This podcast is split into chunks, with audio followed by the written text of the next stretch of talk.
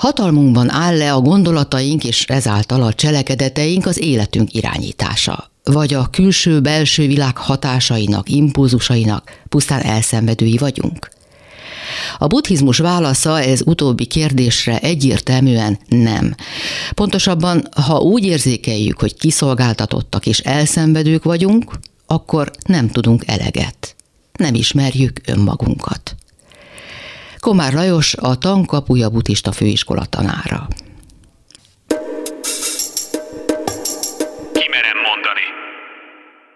Beszéltünk arról, hogy a szellemi út az azt is igényli, hogy önmagunkkal minőségi időt töltsünk. Ugyanakkor nagyon sokat beszélünk manapság az elmagányosodásról, a bezártságról lelki értelemben. A kettő nyilván nem ugyanazt jelenti, de mitől nem jelenti ugyanazt? Nem csak időskorban jelenség ma már, de a fiataloknál is egyre nagyobb számban jellemző az, hogy nem tudnak ismerkedni, nehezen ismerkednek, szingli életet élnek, és lélekben magányosak.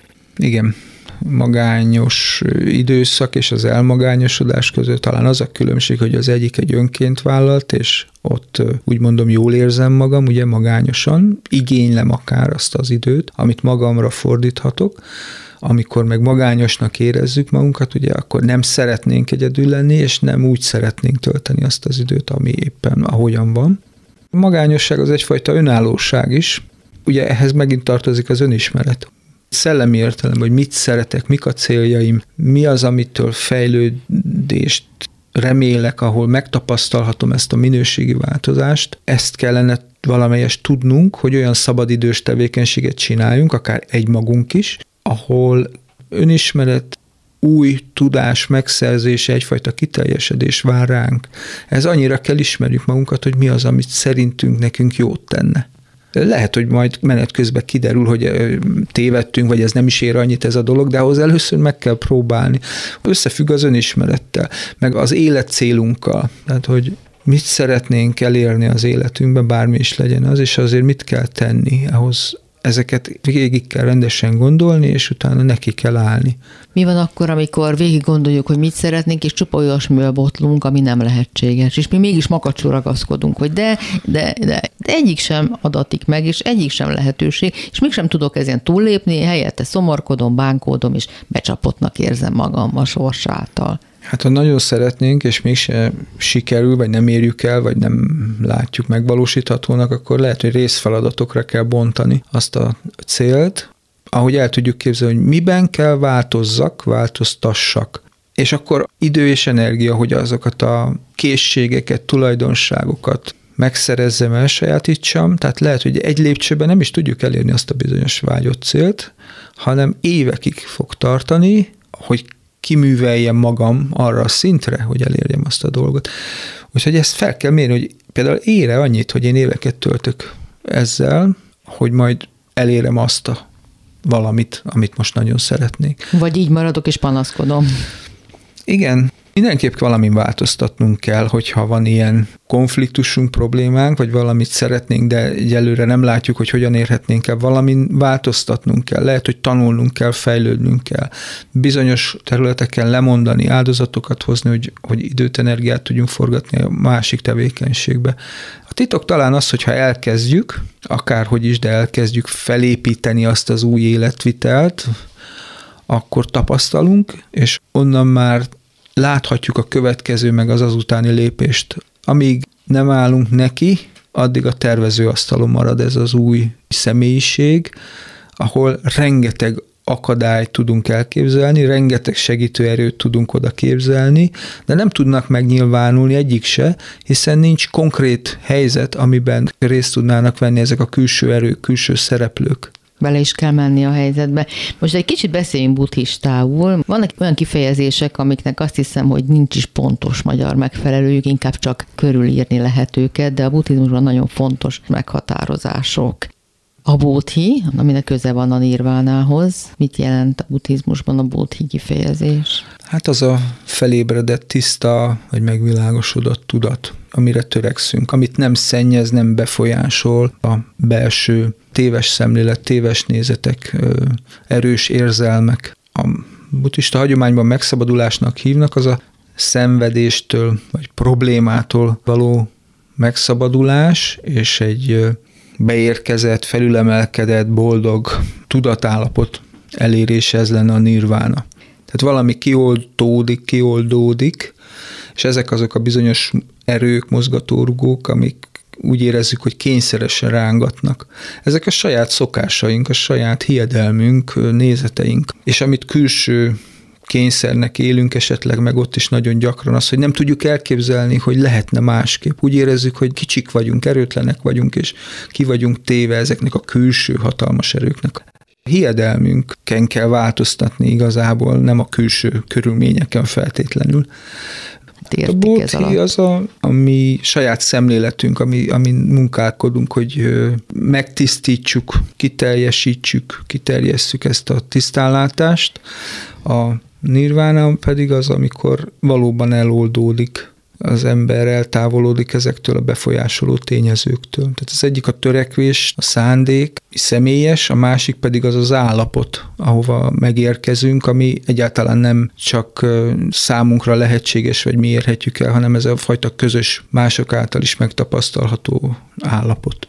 Milyen különös, vagy hát egyáltalán nem különös, hogy a buddhizmusban ezekre nagyon pontos fogalmak vannak, míg mi csak körülírni tudjuk ezeket a folyamatokat. Igen, hát ott is iskolánként, hagyományvonalanként van egy kicsit eltérő szókészlet, és történelmi korszakokban adott kifejezés, esetleg jelentés változáson megy keresztül, de hát mi most általánosságban fogalmazunk, itt nem egy konkrét iskola hagyomány szerint, hanem általában, ahogy ezt uh-huh. olvassuk, hallhatjuk.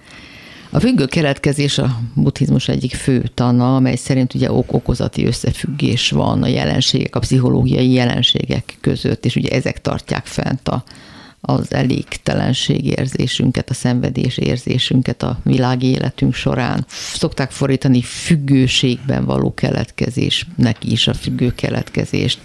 Egy kicsit jobban kell figyelni most az átlagosnál, de szerintem érdemes belemenni, hogy ez hogy is épül fel a buddhizmus logikája szerint. Hát így ismerjük ugye a függő keletkezés láncolata, ugye 12 láncszemből áll, hogy hogyan alakul ki egy élethelyzet ugye az életünk során, és mivel kialakul, keletkezik, és okok és feltételek mentén jön létre, ezért szükségszerűen el is múlik az az élethelyzet, az az állapot, tehát egy változó, egy szüntelenül változó feltételrendszerről beszélünk, a függő keletkezésről szóló tanítás az nem a világot írja le, főleg nem a külvilágot, hogy mi, milyen erők hatnak, hathatnak ránk, sokkal inkább rólunk szól, hogy amikor, amit tapasztalunk, hogy belül milyen folyamat játszódik le.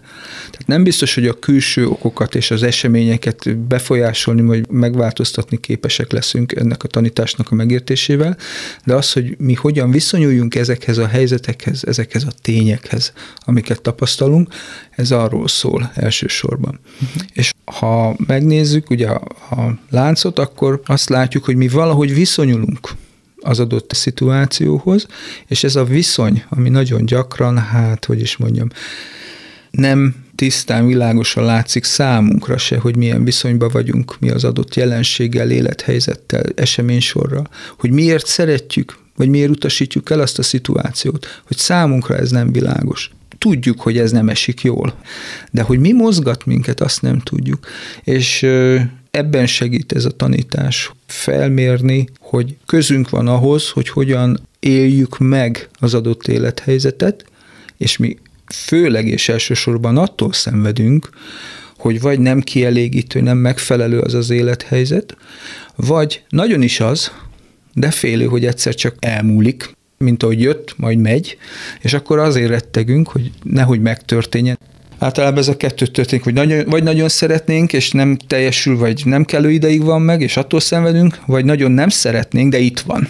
És ezekre a mozgatórugókra világít rá ez a tanítás, amit tapasztalunk napi szinten, tehát az egyik, hogy hogy jutottam ebbe a helyzetbe, ugye? Ez egy fontos kérdés tud lenni az életünkben. A másik megközelítés ennek, hogy mi ez a helyzet. Tehát érdemes vizsgálni azt is, hogy hogyan keletkezik, hogyan jön létre. Ez az ok-okozati háló, amiben belekerülünk, hiszen az okoknál lehet, hogy mi is tehetünk arról, és tudunk is változtatni. Tehát itt tudjuk megtörni a folyamatos ismétlődést az egyes pontoknál? Így van.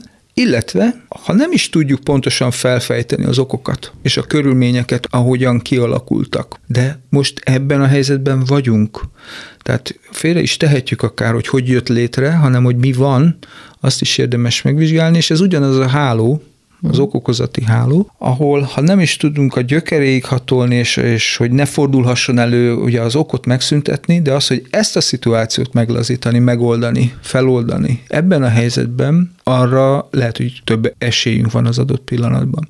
Uh-huh. Tehát egyrészt függő keletkezés, másrészt függő lét, függő viszony, ami éppen adott, és nekünk most az is nagy segítség tud lenni egy adott szituáció, hogy feloldjuk egy kicsit ezt a függőséget. Nem biztos, hogy most meg tudjuk szüntetni, de legalább megoldjuk ezt a helyzetet. Azt nem kívánom, hogy haladjunk végig rajta, mert meglehetősen bonyolult és hosszadalmas is lenne, de esetleg kiemelni egy-egy kapcsolódást, ami érzékelteti az okokozati összefüggést a 12 láncszemből? Hát az egyik lehetőségünk ugye, hogy ezt a függő viszonyt úgy érezzük, hogy függünk és károsan befolyásol minket ez a helyzet. Ha nem is tudjuk, hogy hogy kerültünk ide, miért úgy viseltetünk, ahogyan, de azt világosan látható, hogy úgy ítéljük meg, hogy nem jó. És itt van egyfajta ragaszkodás a szemléletünkhöz. Nem tudjuk másképp látni, mint rossznak.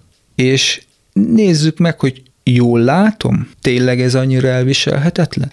A ragaszkodásunkat. Vagy hogy fáj, fáj, de még öt percig, ha kibírom, lehet, hogy megszűnik. Annyi türelmet belefektetni, hogy elviselni egy picit, aztán lehet, hogy magától elmúlik. Van-e remény, hogy ez megváltozom? És ahhoz türelmet kell gyakorolni. Tehát a ragaszkodásom a szituációhoz, azon, ha tudok változtatni, akkor az egész szituáció új köntösbe bukkan elém.